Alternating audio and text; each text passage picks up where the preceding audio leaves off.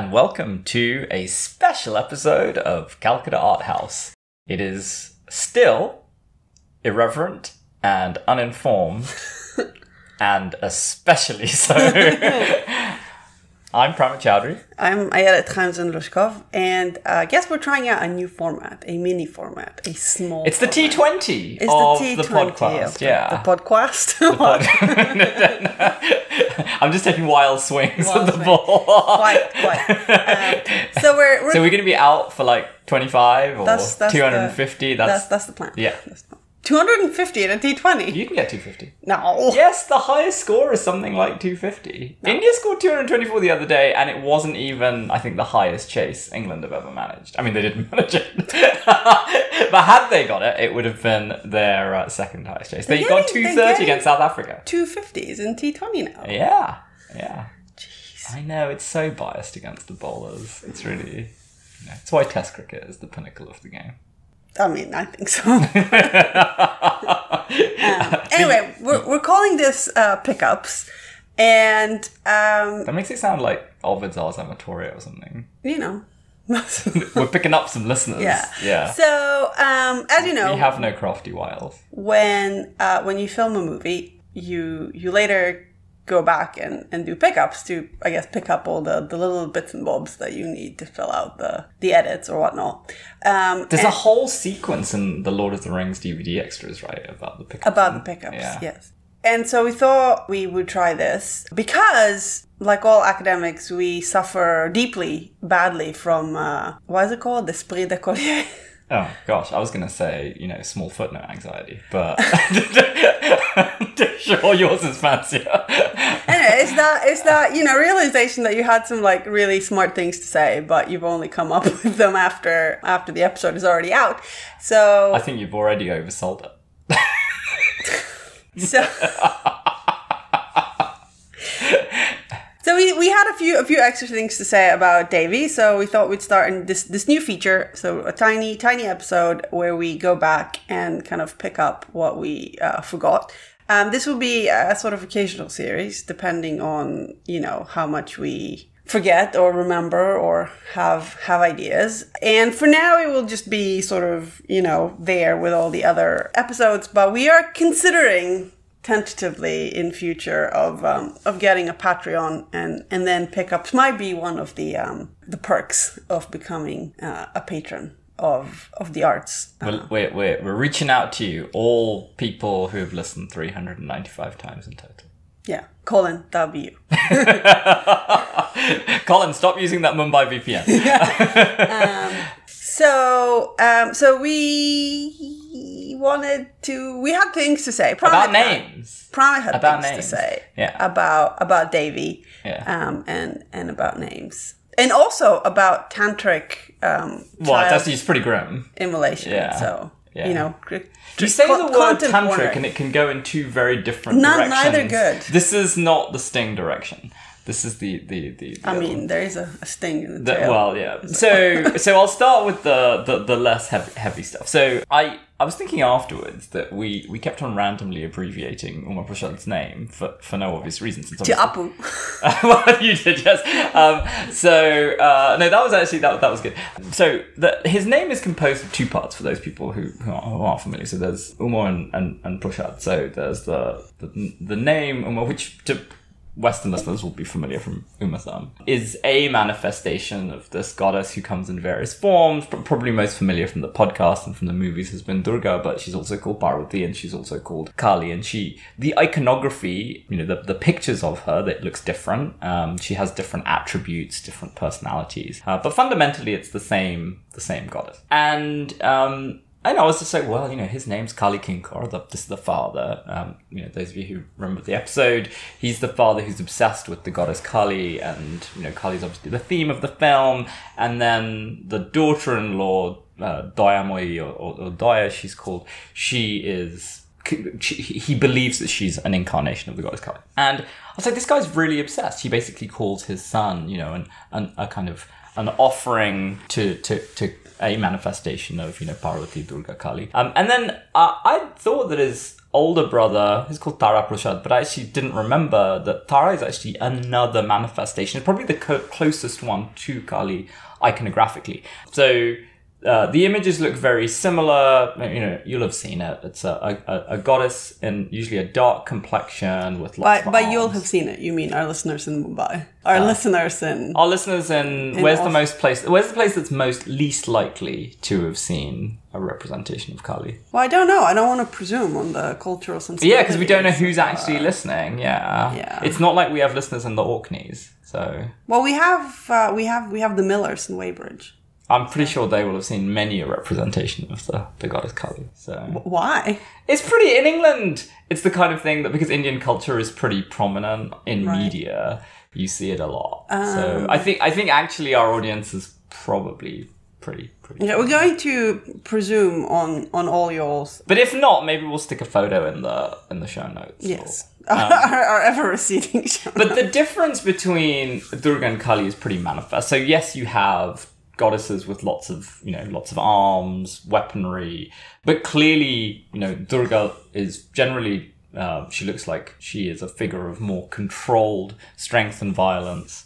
Uh, or unthreatening. Um, well, not to be blunt, but Durga is like I mean, she's the, she's a mother. she's seated on a, a lion or a tiger, Yeah. while Kali is black and is stepping. Yeah, on the co- the color. right? Yeah. So the color. which is quite like I don't mean black as in a like we don't mean black as in the colonial division of the people of the world. We mean actual black like the pigment or the night sky. Yeah, so this is actually some of the things, some one of the things that comes into the coloring of the representation of Kali and Tara. So apparently, you know, you'll see a, a kind of a genuine black in one case and a dark blue in the other. Uh, obviously, we're talking about like representation and statuary and, and, and pictures.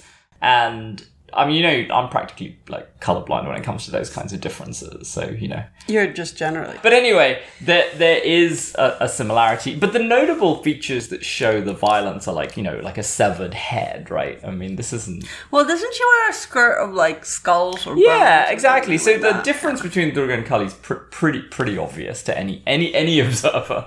But anyway, so so the the older son. Tara Prasad is basically also named the same thing, right? I mean, yes, they are different manifestations of the deity, but this all is supposed to convey the like, basically obsession of the, the father with this one goddess. The irony, the further irony, is that the the daughter-in-law Doyami, and uh, and we talked a little bit about how Doya is just this kind of very docile, right, submissive kind. So like her name essentially means like someone who's very caring and and kind, and so like she is in fact the least appropriate person, right, to then be figured as this deity who is like by nature very destructive. So I was gonna ask you something about prashad.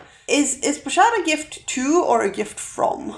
Uh, I guess both in a way because you offer it, right? Right, but But then it's blessed, and then you You get it have back. Yeah, you get it back. Well, no, I was offering if the I was offering. I was wondering if the sons were supposed to be a sort of ritual offering, right? Like like Isaac. I think. s well, yeah, ironic that. Um, it's so a good segue it, for our next. it was a good segue. Well, it, so I, I mentioned in the in the in the episode right that the daughter ends up being the sacrifice, and yeah, I mean the sons are very compliant, um, and actually don't end up you know dying or suffering. I mean, I guess Uma Prashad ends up suffering in as much as his his, his wife is, is kind of tortured or tormented. But one thing that was troubling me was I know I had this association in my head with different types of sacrifice, and the movie makes sacrifice a kind of a, a motif at the beginning, actually showing the sacrifice. And I was like, well, you know, implicitly, Well, it, it shows the blade dropping, right? It doesn't. Sh- yeah. But I mean, everyone who watches it knows knows what's going on. Um, and I said, you know, there's a scale of sacrifice, the evolution of sacrifice over time as we have moved away from certainly in urban environments and then non from, from buffaloes to goats to um to pumpkins. to pumpkins you mentioned pumpkins yeah.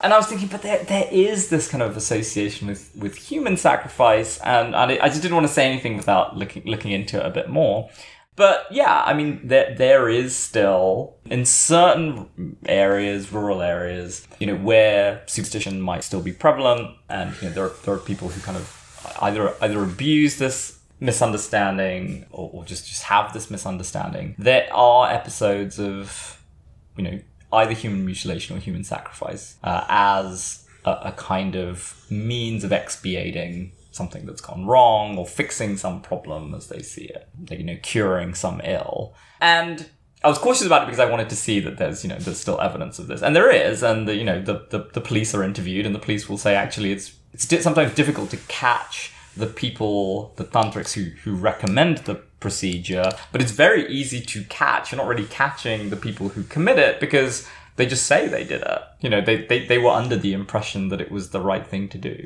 So who are these tantrics? Like, I mean, they're traveling holy men, and you know, obviously, this is a very, very, very, very minority issue. And one of the other reasons that I was concerned about talking about, it, and you, you brought this up when, when, we, were, when we were discussing it, is that you want to avoid the, you know, uh, sensationalist uh, and, and you know problem of cliche and you know hyperbolic representations of the other, like orientalizing you know uh, accounts of, of of India, just as you know you want to avoid the same with with any non-Western part of the world. So um, so finding a happy medium where you're able to kind of you know, take in the facts and, you know, look at what people on the, you know, participants are, are observing about the situation, but at the same time, not trying to draw attention to it in such a way that it distracts from a holistic picture of the I'm just society. trying to, That's kind of to imagine, right? Like, who, who, who are these people who wander around going to a village and be like, you know,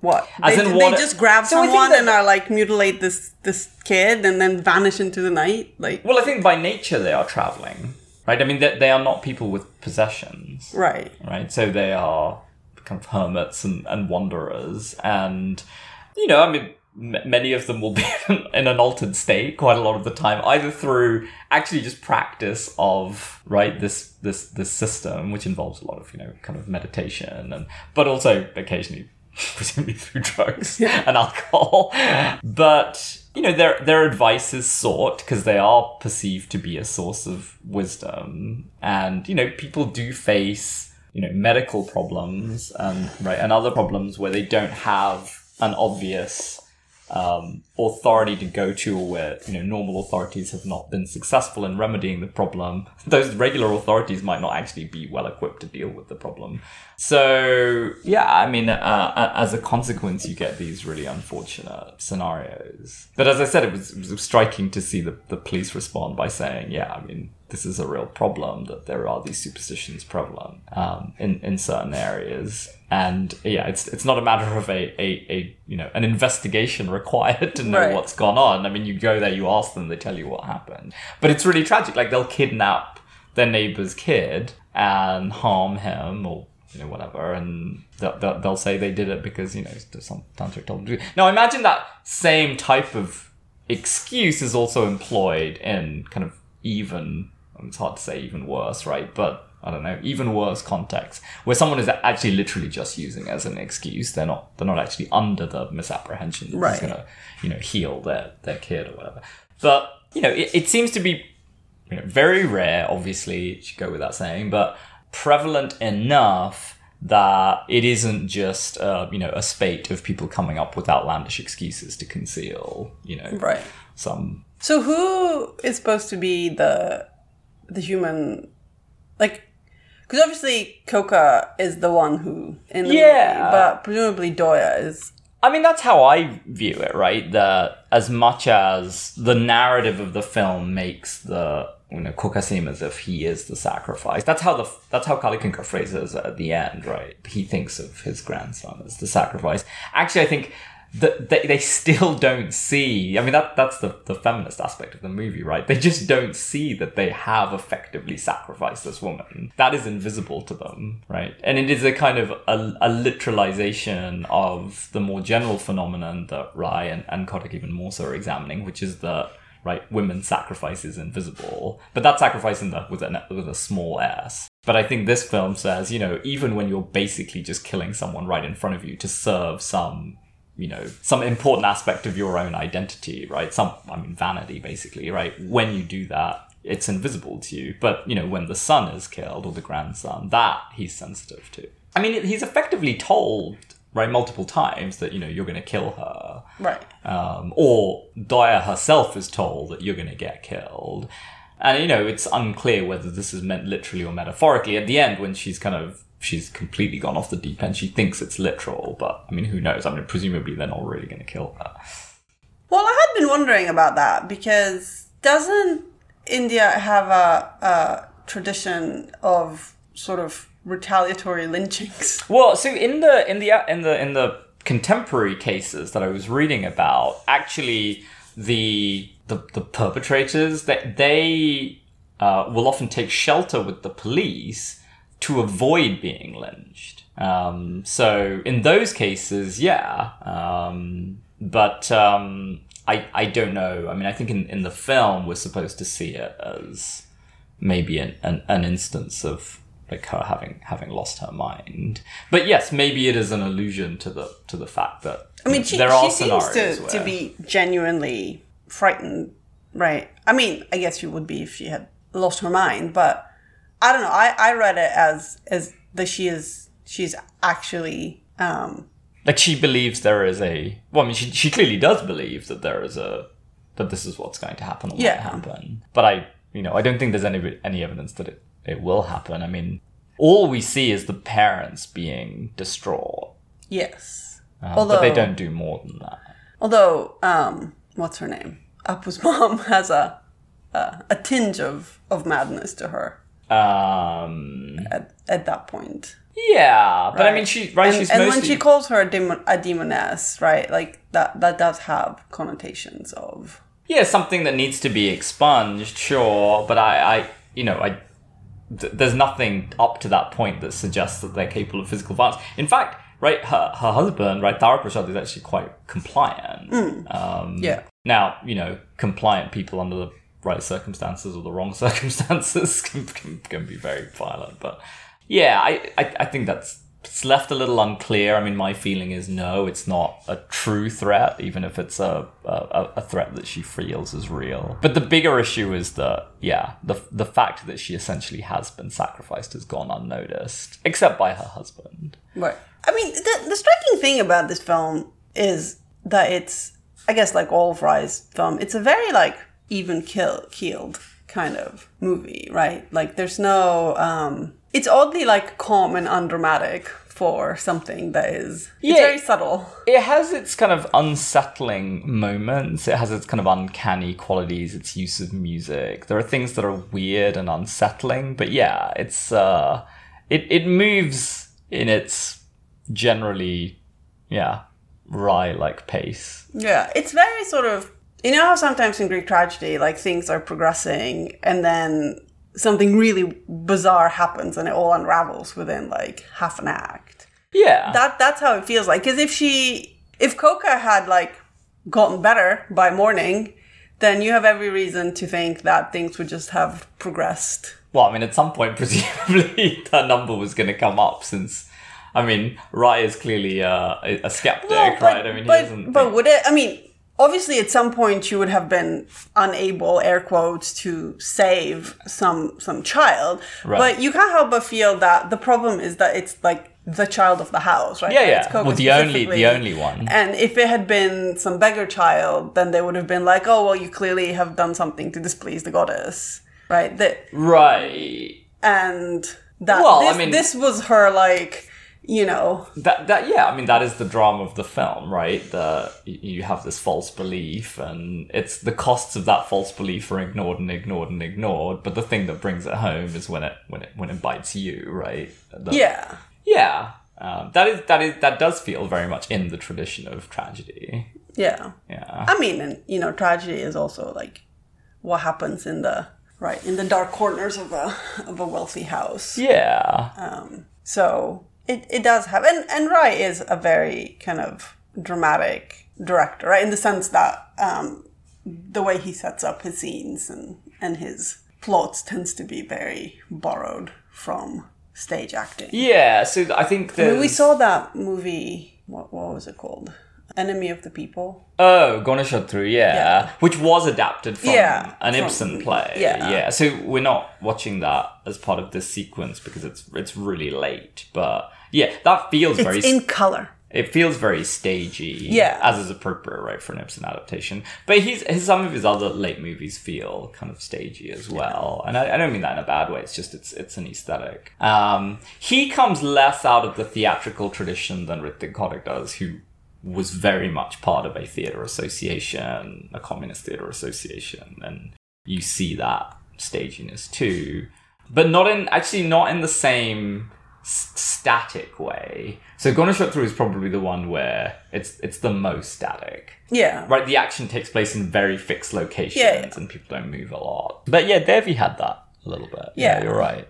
Well, and also with the like the image of the well, I mean not the image, right? Like Doya herself, right? So, but but the idea is that you have the image of the goddess on the um, on the public face, right, of the house, which is kind of similar to what you see in ancient tragedy when there's an image of the of the divine, and then the movement is very regimented. It's either into the house or off the stage. Yeah, with all the action taking place under not so much the aegis of the divine, but yeah, under the the watchful eye, and seeming to transpire in ways that almost corroborate the mythology of the the god or the goddess, right? Hmm. Like that's right. Typically, I mean, tragedies are kind of workings out Yeah. of some core narrative that's part of that god or goddess's identity, and and this seems very close to that Yeah. um, which is probably just a, a property of those traditions that have a strong, right, polytheistic, dramatic narrative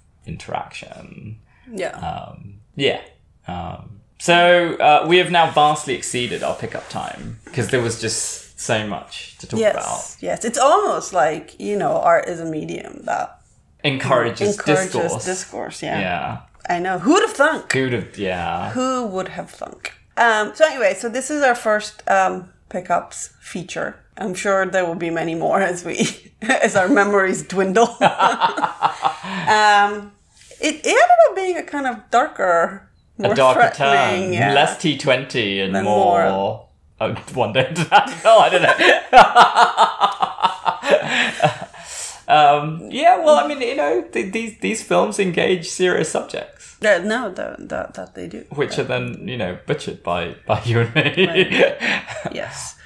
Because you said T20, I, I am reminded of the, the one that we went to. Why do they, like, is it just Middlesex that they have the troll, the troll hats? uh, I don't know. Yeah, because now Ella is obsessed with Trolls World Tour, which she refers to as Huli Hoo. Um, Well, because she misunderstood what Hulu what Hulu was, is. so she now thinks the movie is called Hula Hoo. Well, I thought for a while that was the name of a troll. A troll, I was very yeah. confused. um, anyway, so we're, we're, we're, we're in deep troll vibe. Since this, by the way, I I mentioned this to you. Since this has been a dark episode, for you know, I I I uh, I should point out to any parents out there that Justin Timberlake has said that he hopes, I quote, there will be seven of these movies because it is because it is literally the gift that keeps on giving. And I, I'm just I, I parents around the world should shudder and maybe call a hit out on Justin Timberlake. I have a very dark analysis of the the troll universe, as as you know. Were we gonna do like a podcast on you know children? Oh no, we were gonna do it on artsy children. Artsy children, but maybe as part of our Patreon setup, we can do like a trolls one. uh, our analyses of like mainstream, you know. Trolls is basically a bit of a, you know, it's a bit of a gimme for people who are into genre. Yes. Um, but then there's a lot of, yeah, kind of persecution and Yes. No, that we. pogroms and it's, Yeah. yeah. No, we're we're gonna do. I think it's now decided. We're gonna do a special, um, a special bonus episode on on trolls, uh, which may or may not be free. And yeah, so there you go. First pickup feature and a a, a, a tease for for what's coming next. And this podcast gonna A dark take over, Dark reading of trolls. Yeah, this podcast gonna take over our lives. We're not doing a whole lot. That's true. Fair enough. Well, on that on that note, we hope you enjoyed this mini mini tiny episode thingy and we will return to normal programming uh hopefully well, definitely this week with a still unknown movie. I think it's Mahanagar, but I'm not sure. Okay. Well, we'll see we'll see what comes next. Yeah. All right.